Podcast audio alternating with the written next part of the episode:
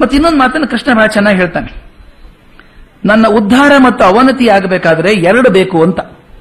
ಒಂದು ಮನಸ್ಸಿನ ನಿಶ್ಚಯ ಬೇಕು, ಇನ್ನೊಂದು ಅದಕ್ಕೆ ಅನುಗುಣವಾದ ಪ್ರಯತ್ನ ಬೇಕು ಅಂತ.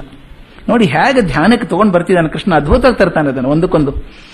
ಎರಡು ಬೇಕು, ಒಂದು ನಿಶ್ಚಯ ಬೇಕು. ಕೆಲಸ ಮಾಡ್ತೀನಿ, ಪ್ರಯತ್ನ ಮಾಡ್ತೀನಿ, ಕರ್ಮ ಮಾಡ್ತೇನೆ ಅಂತ. ಬರೀ ನಿಶ್ಚಯ ಮಾಡಿದ್ರೆ ಸಾಕ? ಎರಡನೇದು ಪ್ರಯತ್ನ ಬೇಕು ಅಂತ. ಒಬ್ರು ಯಾರೋ ಡಾಕ್ಟರ್ ಕಡೆ ಹೋದ್ರಂತೆ. ಯಾಕೋ ಸ್ವಲ್ಪ ತುಂಬಾ ತೊಂದರೆ ಆಗ್ತಿದೆ ಬ್ರೀದಿಂಗ್ ತೊಂದರೆ ಆಗಿದೆ ಅಂತ ಹೋದ್ರಂತೆ. ಡಾಕ್ಟರ್ ಎಲ್ಲ ಪರೀಕ್ಷೆ ಮಾಡಿ ಹೇಳಿದ್ರಂತೆ, ನಿಮಗೆ ಏನಂತ ವಿಶೇಷ ತೊಂದರೆ ಇಲ್ಲ. ನಿಮ್ಮ ವಯಸ್ಸಿಗೆ, ನಿಮ್ಮ ಎತ್ತರಕ್ಕೆ ನಿಮ್ಮ ತೂಕ ಸ್ವಲ್ಪ ಜಾಸ್ತಿ ಆಯಿತು. ಓವರ್ ವೇಟ್ ಆಗ್ಬಿಟ್ಟಿದ್ದೀರಿ. ಅದಕ್ಕೆ ಹಂಗಾಗ್ತದೆ, ಸ್ವಲ್ಪ ಎಕ್ಸರ್ಸೈಸ್ ಮಾಡಿ, ವ್ಯಾಯಾಮ ಮಾಡಿ, ದೇಹ ಕರಗಿಸಿ ಸ್ವಲ್ಪ. ಒಂದು ಹದಿನೈದು ಕಿಲೋ ಆದರೂ ಕರಗಿಸ್ಬೇಕು ನೀವು. ಇದ್ರ ಕಷ್ಟ ಆಗ್ತದೆ ನಿಮಗೆ ಬಿ ಪಿ ಬಂದ್ಬಿಡುತ್ತೆ ನೋಡಿ ಅಂದ್ರಂತೆ ತೀರ್ಮಾನ ಮಾಡಿದ್ರೆ ಯಜಮಾನ್ರು, ತೂಕ ಕಮ್ಮಿ ಮಾಡಬೇಕು. ಹೇಗೆ ಮಾಡಬೇಕು? ಬೆಳಗ್ಗೆ ಎದ್ದು ವಾಕಿಂಗ್ ಹೋಗ್ಬೇಕು. ದೂರ ವಾಕಿಂಗ್ ಹೋಗಿ, ಅಲ್ಲಿ ಬೈಲಲ್ಲಿ ಹೋಗಿ ಎಕ್ಸರ್ಸೈಸ್ ಮಾಡ್ಕೊಂಡ್ ಬಂದ್ಬಿಟ್ರೆ ಸಾಕು. ನಿಶ್ಚಯ ಚೆನ್ನಾಗಿ ಮಾಡಿದ್ರಲ್ಲ? ಫಸ್ಟ್ ಕ್ಲಾಸ್ ನಿಶ್ಚಯ ಅದು. ಏನ್ ಮಾಡಬೇಕು? ವಾಕಿಂಗ್ ಹೋಗಬೇಕು, ಬೆಳಗ್ಗೆ ಎಕ್ಸರ್ಸೈಸ್ ಮಾಡಿ ಬರಬೇಕು. ಹೊಸ ಶೂಸ್ ತಗೊಂಡದ್ದಾಯ್ತು ಟ್ರ್ಯಾಕ್ ಸೂಟ್ ತಗೊಂಡದ್ದಾಯ್ತು, ಎಲ್ಲ ಕ್ಯಾಪ್ ಎಲ್ಲ ರೆಡಿ ಆಯ್ತು. ಅಲಾರಾಮು ಇಟ್ರು, ಬೆಳಗ್ಗೆ ಐದು ಗಂಟೆಗೆ ಎದ್ದು ಹೊರಟು ಅಂತ. ಅಲಾರಾಮ್ ಪಾಪ ಮಾಡುತ್ತೆ, ಅದೇನ್ ಬಿಡಲ್ಲ ಅದು. ಅಲಾರಾಮ್ ಆಯ್ತು. ಇವ್ರು ವಾಚ್ ನೋಡ್ಕೊಂಡ್ರು ಐದು ಗಂಟೆಗೆ ಹೇಳೋದ ಒಂದು ಹದಿನೈದು ನಿಮಿಷ ಉಳ್ಳಾಡ್ಬಿಟ್ಟು ಆಮೇಲೆ ಎದ್ದು ಬಿಡೋಣ ಅಂತ ಬಿಟ್ರು. ಕೊನೆಗೆ ಎದ್ದದ್ದು ಏಳು ಗಂಟೆಗೆ. ನಿಶ್ಚಯ ಎಲ್ಲ ಇತ್ತು. ಪ್ರಯತ್ನ ಆಗಲಿಲ್ಲ. ನಿಶ್ಚಯ ಎಲ್ಲರೂ ಮಾಡ್ತೀವಿ ನಾವು. ನಾಳೆಯಿಂದ ಹೀಗೆ ಮಾಡೋದು ಬೇಡ ಅಂತ ನಿಶ್ಚಯ ಮಾಡ್ಕೋತೇವೆ. ಆದ್ರೆ ಪ್ರಯತ್ನದಲ್ಲಿ ಬರೋದಿಲ್ಲ ಅದು. ಭಗವಂತ ಹೇಳ್ತಾನೆ, ಎರಡರಲ್ಲಿ ಒಂದು ಖೋತ ಆದರೂ ಕೆಲಸ ಆಗೋದಿಲ್ಲ. ನಿಶ್ಚಯನೂ ಬೇಕು, ಅದಕ್ಕೆ ತಕ್ಕಂತ ಪ್ರಯತ್ನ ಬೇಕು. ಎರಡು ಇದ್ರೆ ಬೆಳೀತದೆ ಅಂತ. ಅದಕ್ಕೆ ಡಿ ವಿ ಜಿ ಹೇಗೆ ಹೇಳ್ತಾರೆ ನೋಡಿ. ಇದೇ ಇದೇ ಇದೇ ಒಳ ಅರ್ಥ ಆತ್ಮನಾತ್ಮ ನಮ್ಮ ಅಂತ ಹೇಳೋದು ಒಳ ಅರ್ಥ ಇದು. ನಾನು ನನ್ನ ಆತ್ಮ ಉದ್ಧಾರ ಮಾಡ್ಕೊಳ್ಬೇಕು ಅಂದ್ರೆ ಮನಸ್ಸಿನ ನಿಶ್ಚಯನೂ ಮಾಡ್ಕೋಬೇಕು ಅದಕ್ಕೆ ಪೂರಕವಾದಂತ ಪ್ರಯತ್ನವನ್ನು ಮಾಡಬೇಕು. ಬರೀ ನಿಶ್ಚಯ ಮಾಡಿ ಒಂದ್ ಕಡೆ ಮಾತ್ರ ಋತ ಮತ್ತು ಸತ್ಯ ಅಂತ ಬರ್ತದೆ. ಋತ ಮತ್ತು ಸತ್ಯ ಮುಂದೆ ಬರ್ಬೋದು ಅದು. ಋತ ಅಂದ್ರೆ ಸುಳ್ಳು ಹೇಳಬಾರದು ಅಂತ ವಿಚಾರ ಮಾಡಿಕೊಂಡದ್ದು ಮನಸ್ಸಲ್ಲಿ. ಸತ್ಯ ಅಂದ್ರೆ ಹೇಳೋದು. ಮನಸ್ಸಿನಿರು ಋತ ವಿಚಾರ ಋತ ಆದ್ರೆ ಬಾಯಿಂದ ಹೇಳೋದು ಸತ್ಯ. ಋತ ಎಲ್ರಿಗೂ ಇರುತ್ತೆ, ಬಾಯಿಂದ ಹೇಳೋಕ್ಕಾಗಲ್ಲ ನಮಗೆ. ಇಲ್ಲಿ ನಿಶ್ಚಯ ಇದೆ, ಪ್ರಯತ್ನ ಇಲ್ಲ.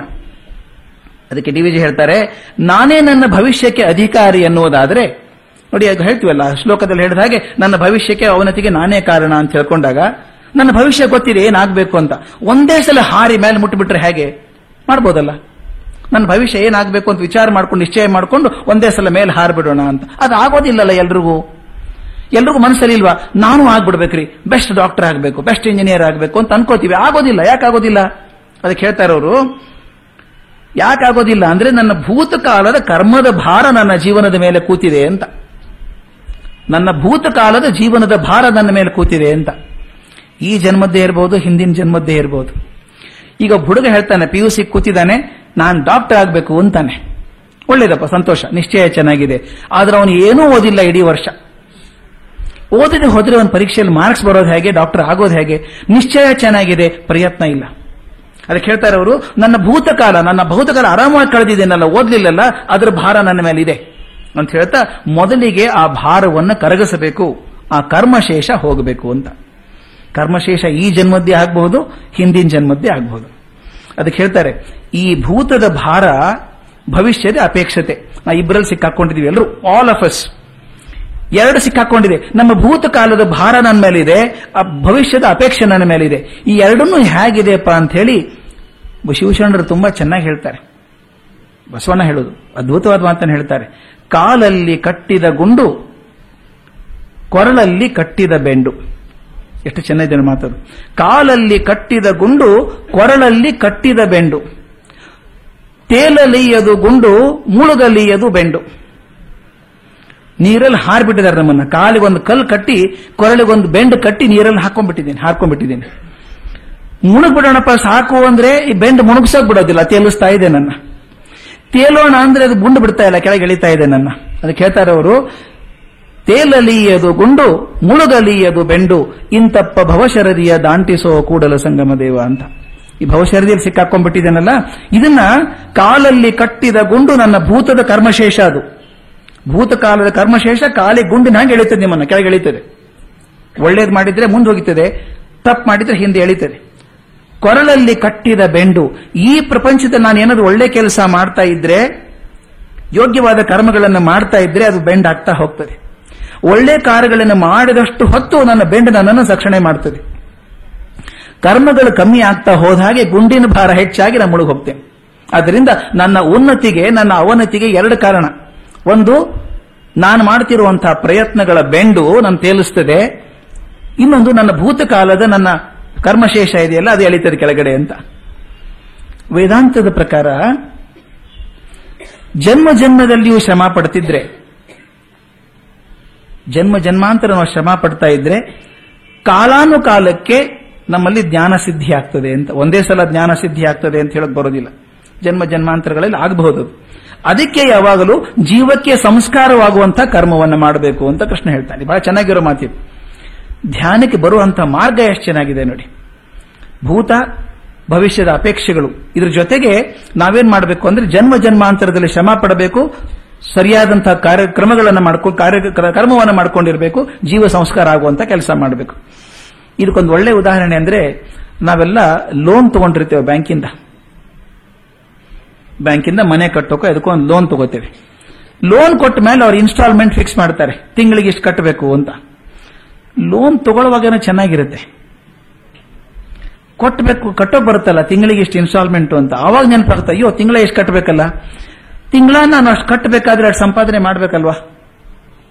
ಸಿಂಪಲ್ ಮ್ಯಾಥಮೆಟಿಕ್ಸ್ ತಿಂಗಳಿಗೆ ನಾನು ಮೂರು ಸಾವಿರ ಬ್ಯಾಂಕಿಗೆ ಕಟ್ಟಬೇಕಾದ್ರೆ ನಾನು ಮೂರು ಸಾವಿರ ಆದ್ರೂ ಆದಾಯ ಇರಬೇಕಲ್ಲ ನನ್ನ ಕಡೆಗೆ? ಸ್ವಲ್ಪ ಆದ್ರೂ ಇರಬೇಕು ಜಾಸ್ತಿ. ಬದುಕೋದಕ್ಕೊಂದಿಷ್ಟು ಬೇಕು. ಉಳಿಕೆ ಸಾಲ ಕಟ್ಟಬೇಕು ಇದು ಅದೇ ಲೆಕ್ಕ.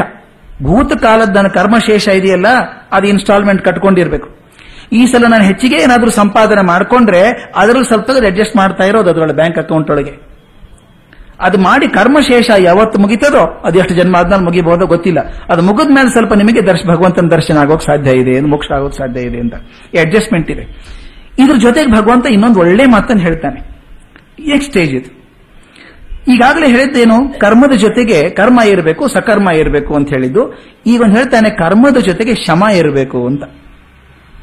ಶ್ರಮ ಅಲ್ಲ, ಶಮ. ಶಮ ಅಂದ್ರೆ ಶಾಂತಿ. ಕರ್ಮದ ಜೊತೆಗೆ ಶಾಂತಿ ಇರಬೇಕು. ಕೆಲಸ ಮಾಡ್ತೀಯಲ್ಲಪ್ಪ, ಕರ ಕರ ಕರ ಕರ ಅನ್ಕೊಂಡು ಮಾಡಬೇಡ. ಶಾಂತಿಯಿಂದ ಮಾಡು. ಕೆಲಸವನ್ನ ಪ್ರೀತಿಯಿಂದ ಮಾಡು.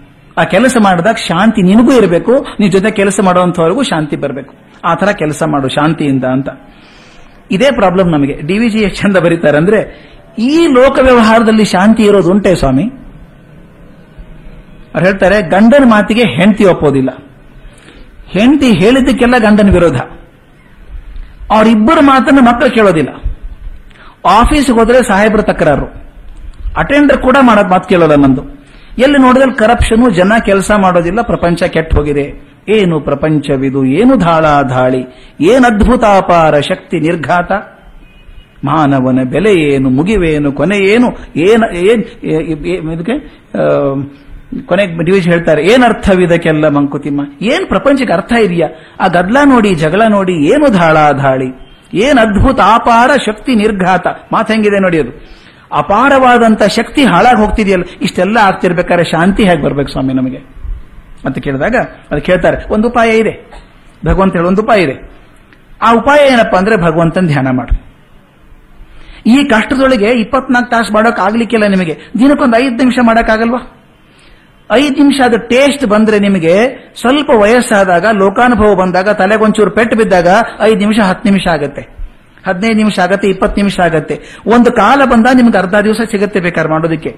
ಅದು ಧ್ಯಾನ ಆ ಕಾಲಕ್ಕೆ ಬರಬೇಕಾದ್ರೆ ಸಮಾನ ಹೇಳೋದುಂಟು. ಏ, ಧ್ಯಾನ ಈ ವಯಸ್ಸಿಗೇನೋ ನೀನು? ರಿಟೈರ್ ಆದ್ಮೇಲೆ ಮಾಡು. ಅಂತ ಹೇಳ್ತೀವಿ. ರಿಟೈರ್ ಆದ್ಮೇಲೆ ಧ್ಯಾನ ಬರೋದು ಕಷ್ಟ.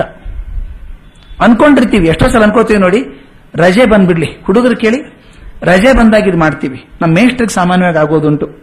ಇಲ್ಲಿ ಪ್ರಿನ್ಸಿಪಾಲ್ ಇದ್ದಾರೆ. ಏನಪ್ಪಾ ಅಂತಂದ್ರೆ, ಹೇಳ್ತಾರೆ ಅವರು ಪ್ರಿಪೇರ್ ಮಾಡ್ಕೊಂಡ್ಬಿಡ್ಬೇಕು. ನೆಕ್ಸ್ಟ್ ಇಯರ್ದೆಲ್ಲ ಪ್ಲಾನ್ ಮಾಡ್ಕೋಬೇಕು ನಾನೀಗ. ಎಲ್ಲ ತಯಾರಿ ಮಾಡ್ಕೋಬೇಕು. ರಜೆ ಬಂದ ತಕ್ಷಣ ಚೆನ್ನಾಗಿ ಪ್ರಿಪೇರ್ ಆಗಿಬಿಡ್ತೀನಿ ಅಂತ ನಿಶ್ಚಯ ಆಗ್ಬಿಡ್ತು ಮನಸ್ಸಲ್ಲಿ. ರಜೆ ಬಂತಲ್ಲ ಮರುದಿನ. ನಿನ್ನೆ ರಜೆ ಆಗಿದೆ. ಒಂದ್ ಎಂಟು ದಿವಸ ಆರಾಮ್ ಇರೋಣ, ಆಮೇಲೆ ಮಾಡೋಣ. ಎಂಟು ದಿವಸ ಹದ್ದು ಕಡೆಗೆ ಏನ್ ಮಾಡೋದು ಗೊತ್ತಾ? ನಾಳೆ ಕ್ಲಾಸ್ ಅಂದ್ರೆ ಹಿಂದಿನ ದಿವಸ ರಾತ್ರಿ ಕೂತ್ಕೊಂಡೆ ನೋಟ್ಸ್ ಬರೆಯೋದು.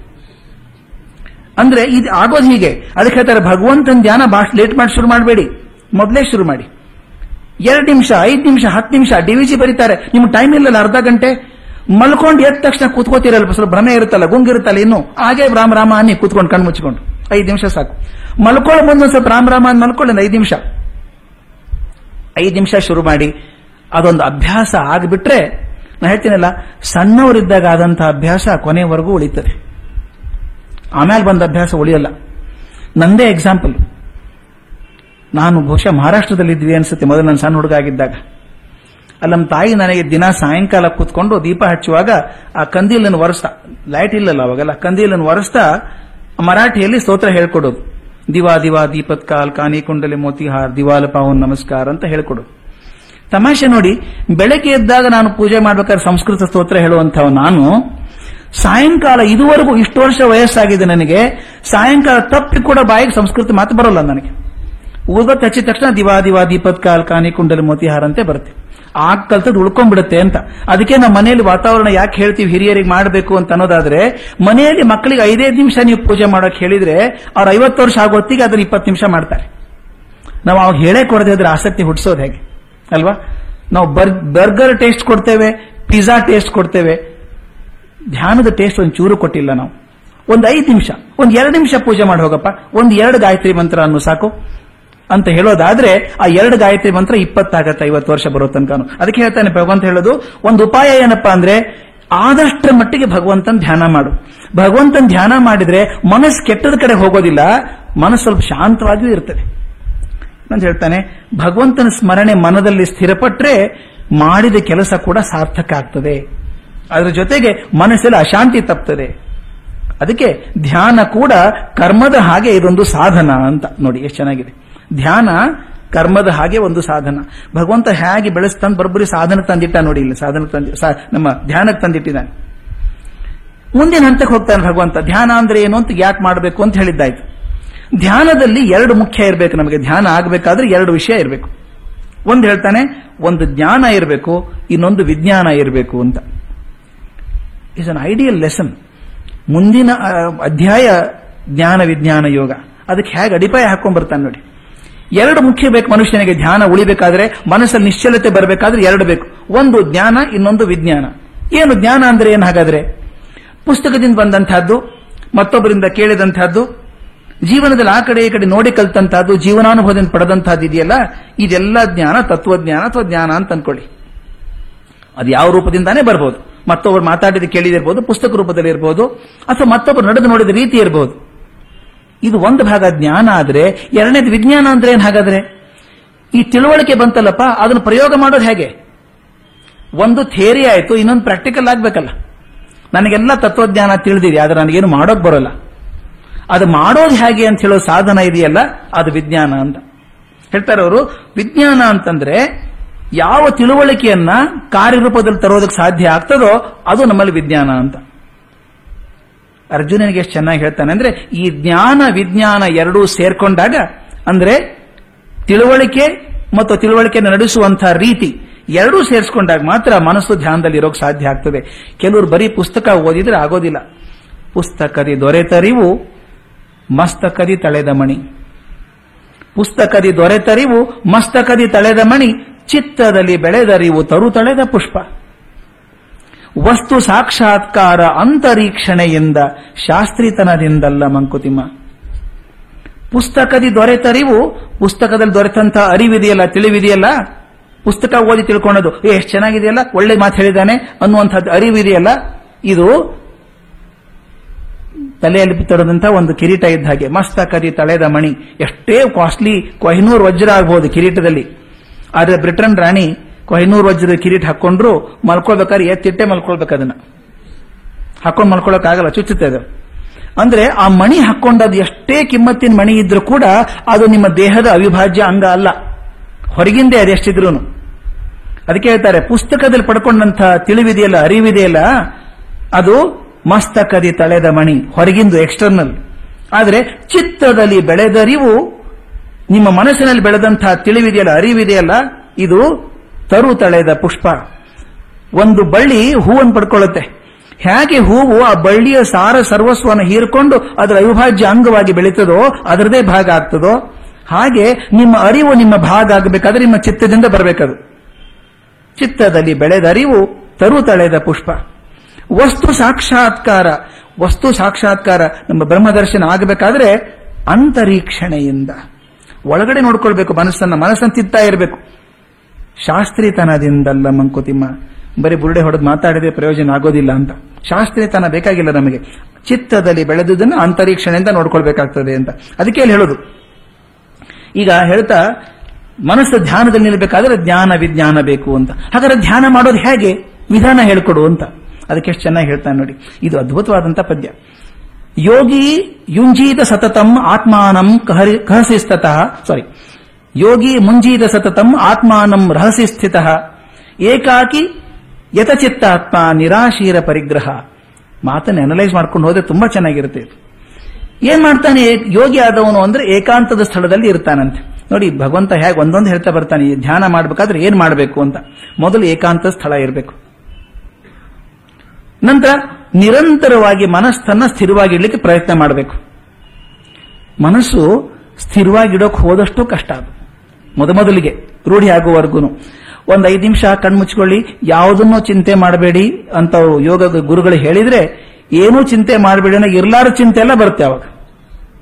ಮೊದಲು ಮೊದಲು ಮನಸ್ಸು ರೂಢಿ ಆಗುವವರೆಗೂ ಹೇಳ್ತಾನೆ? ಮನಸ್ಸನ್ನ ಚಿಂತನೆ ಸ್ಥಿರವಾಗಿ ಪ್ರಯತ್ನ ಮಾಡಬೇಕು. ನಂತರ ತಾನಾಗಿ ಇಂದ್ರಿಯಗಳನ್ನ ಸಂಯಮದಲ್ಲಿ ಇಟ್ಟುಕೊಂಡು ಬಯಕೆಗಳನ್ನ ನಿಯಂತ್ರಣದಲ್ಲಿ ಇಟ್ಟುಕೊಳ್ಬೇಕು ಅಂತ. ಬರೀ ಕಣ್ಣು ಮುಚ್ಚಿಕೊಂಡು ಕೂತ್ಕೊಳ್ಳೋದು ಮಾತ್ರ ಅಲ್ಲ, ಇಂದ್ರಿಯಗಳನ್ನ, ಬಯಕೆಗಳನ್ನ ಕೂಡ ಹಿಡ್ಕೊಳ್ಬೇಕಾಗ್ತದೆ ಅಂತ. ಆಗ ಅರ್ಜುನ ಕೇಳ್ತಾನೆ, ಹೇಳೋದು ಬಹಳ ಸುಲಭಪ್ಪ ನಿನಗೆ, ಇಂದ್ರಿಯ ನಿಗ್ರಹ ಮಾಡು, ಬಯಕೆ ಕೇಳ್ಕೋಬೇಡ. ಶಾಂತವಾಗಿನೂ ಕೂತ್ಕೋಬಹುದು ಏಕಾಂತ ಜಾಗದಲ್ಲಿ ಕೂತ್ಕೋಬಹುದು. ಆದ್ರೆ ಮನಸ್ಸನ್ನ ಸ್ಥಿರವಾಗಿಡು ಅಂತ ಹೇಳ್ತಿಯಲ್ಲ, ಅದನ್ನ ಹೇಗಿಡೋದು. ಪ್ರಶ್ನೆ ಬರೋದಿದ್ದೇನೆ ಅದಕ್ಕೆ ಹೇಳ್ತಾರೆ ಅವರು, ಏನನ್ನಾದ್ರೂ ಮಾಡಬಹುದಪ್ಪ, ಮನಸ್ಸನ್ನು ಹಿಡಿದು ನಿಲ್ಲಿಸೋದು ಕಷ್ಟ. ಮನಸ್ಸು ಹೇಗಿದೆ ಅಂತ ನಮ್ದು ಹೇಗೆ ಕಾಪಾಡ್ಕೋಬೇಕು ಮನಸ್ಸನ್ನ ಅಂದ್ರೆ, ಮನವನಾಳುವುದು, ಹಠದ ಮಗುವನಾಳುವ ನಯದೆ. ಮನಸ್ಸನ್ನು ಹೇಗೆ ಸಮಾಧಾನ ಮಾಡಬೇಕು, ಅಂದ್ರೆ ಗಟ್ಟಿ ಇಡಬೇಕಾದ್ರೆ ನಿಶ್ಚಲತೆ ಬರಬೇಕಾದ್ರೆ ಮನವನಾಳುವುದು ಹಠದ ಮಗುವನಾಳುವನಯದೆ. ಈ ಇನಿತಿನಿತು ಸವಿಯುಣಿಸು ಸವಿ ಕಥೆಗಳಿಂದೆ. ಅನುಕೂಲಿಸದು ಬರಿಯ ಕೂಗು ಬಡಿತಗಳಿನದೆ. ಇತ್ತು ಮರಸಿನಿತ ಮಂಕುತಿಮ್ಮ. ಎಷ್ಟು ಚೆನ್ನಾಗಿದೆ, ಮಾತು ಎಷ್ಟು ಚಂದ ನೋಡಿ. ಮನವನಾಳುವುದು ಹಠದ ಮಗುವನಾಳುವನ ಇದೆ ಮನೆಯಲ್ಲಿ ಮಗು ಹಠ ಮಾಡ್ತಾರೆ, ಅಚ್ಚೆ ಹಿಡಿದು ಬಿಡುತ್ತೆ. ಅವ್ ತಾಯಿ ಏನ್ ಮಾಡ್ತಾಳೆ? ಪಟ ಪಟ ಹೊಡೆದು ಹೊರಗೆ ಹಾಕೋದಿಲ್ಲ.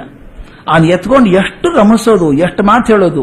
ಒಂದು ತನ್ನ ಉಣಿಸ್ಬೇಕಾದ್ರೆ ಇಂದ್ರ, ಚಂದ್ರ ಅದನ್ನ ತೋರಿಸಿ, ಈ ಗೊಂಬೆ ತೋರಿಸು, ಅದು ತೋರಿಸಿ, ಮನೆ ತುಂಬ ಸುತ್ತಾಡ್ಕೊಂಡು ಎಲ್ಲ ಮಾಡ್ಕೊಂಡು ಹಠದ ಮಗುವನ ಆಳುವನ ಇದೆ. ಈ ನೀತಿ ನಿಂತು ಸವಿ ಉಣಿಸು ಸವಿ ಕಥೆಗಳಿಂದೆ. ಕೆಲವೊಂದ್ಸಲ ಸವಿ ಉಣಿಸ್ಕೊಡ್ಬೇಕು, ಕೆಲವೊಂದು ಸವಿ ಕಥೆಗಳನ್ನು ಹೇಳಬೇಕಾಗ್ತದೆ. ಮನಸ್ಸಿಗೆ ಮಾಡ್ಕೋಬೇಕಾಗ್ತದೆ ಅದನ್ನ. ಅನುಕೂಲಿಸದು ಬರಿಯ ಕೂಗು ಬಡಿತಗಳೇನಿದೆ. ಬರೀ ಕೂಗು ಹಾಕಿ ಹೊಡೆದಾಡ್ತೀನಿ ಅಂದ್ರೆ ಮನಸ್ಸು ನಿಂತ್ಕೊಳ್ಳೋದಿಲ್ಲ ಅದು. ಕೊನೆ ಸಾಲು, ಇನಿತಿತ್ತು ಮರಸಿನಿತ ಮಂಕುತಿಮ್ಮ ನಿಜವಾಗ್ಲೂ ಹೇಳಬೇಕಂದ್ರೆ ನನಗೆ ಮೊದಲೊಂದು ಐದಾರು ಸಲ ಓದ್ದಾಗ ಕಡೆ ಸಾಲ ಅರ್ಥ ಆಗಿರಲಿಲ್ಲ. ಅರ್ಥನೇ ಆಗಿರ್ಲಿಲ್ಲ. ಏನಿದು ಇನಿತಿತ್ತು ಮರಸಿನಿತ ಅಂದ್ರೇನು? ಇನಿತ್ ಇತ್ತು ಮರೆಸು ಇನಿತ. ಹುಡುಗರಿಗೆ ನೋಡಿ, ಹುಡುಗ ನಿಮ್ ಕೈಯಲ್ಲಿ ಒಂದು ಮೊಬೈಲ್ ಇದೆ. ಕಸ್ಕೋತಾನೆ, ಮೊಬೈಲ್ ಕೊಡು ಅಂತಾನೆ. ನಿಮಗೆ ಹೆದರಿಕೆ. ಮೊಬೈಲ್ ಒಗೆದು ಬಿಟ್ರೆ ಏನ್ ಮಾಡೋದು? ಒಡೆದು ಹೋಗುತ್ತಲ್ಲ ಅಂತ ಹೆದರಿಕೆ. ಮರಸೋದಕ್ಕೆ ಏನೇನ್ ಮಾಡ್ತೀರಿ ನೋಡಿ? ಅದಂತ ಚೆನ್ನಾಗಿ ಈ ಚಾಕ್ಲೇಟ್ ತಗೋ. ಇನಿತಿತ್ತು, ಮರೆಸ್ ಇನಿತ ಮಂಕುತಿಮ್ಮ ಕೆಲವೊಂದು ಕೊಡೋದು, ಕೆಲವೊಂದು ಮರೆಸ್ಬೇಕು. ಮಕ್ಕಳಿಗೆ ಹಾಗೆ ಮಾಡುತ್ತಾನೆ ನಾವು? ಯಾವುದೋ ಕೊಡಬೇಕಾದ್ರೆ ಒಂದು ಏನೋ ಅಟ್ರಾಕ್ಟಿವ್ ಆಗಿರೋದನ್ನ ಕೊಟ್ಟು ಅದು ಇನ್ನೊಂದು ಕಿತ್ಕೋಬೇಕು ವಾಚ್ ಹಿಡ್ಕೊಂಡಿದ್ದಾನೆ ಹುಡುಗ. ಕಾಸ್ಟ್ಲಿ ಬೇಕು ಅಂತ ಅದೇನೋ ಕೈಲಿ ಹಿಡ್ಕೊಂಡಿದ್ದಾನೆ. ಕಸ್ಕೊಂಡ್ರೆ ಅಳುತ್ತಾನೆ. ಅದಕ್ಕೇನ್ ಮಾಡೋದು ಅವನಿಗೆ? ಇನಿತಿತ್ತು ಮರೆಸಿನಿತ ಮಂಕುತಿಮ್ಮ ಕೆಲವೊಂದು ಮರೆಸ್ಬೇಕು, ಕೆಲವೊಂದು ಕೊಡಬೇಕು. ಮನಸ್ಸನ್ನು ಹೀಗೆ ಬೆಳೆಸಬೇಕು ಅಂತ.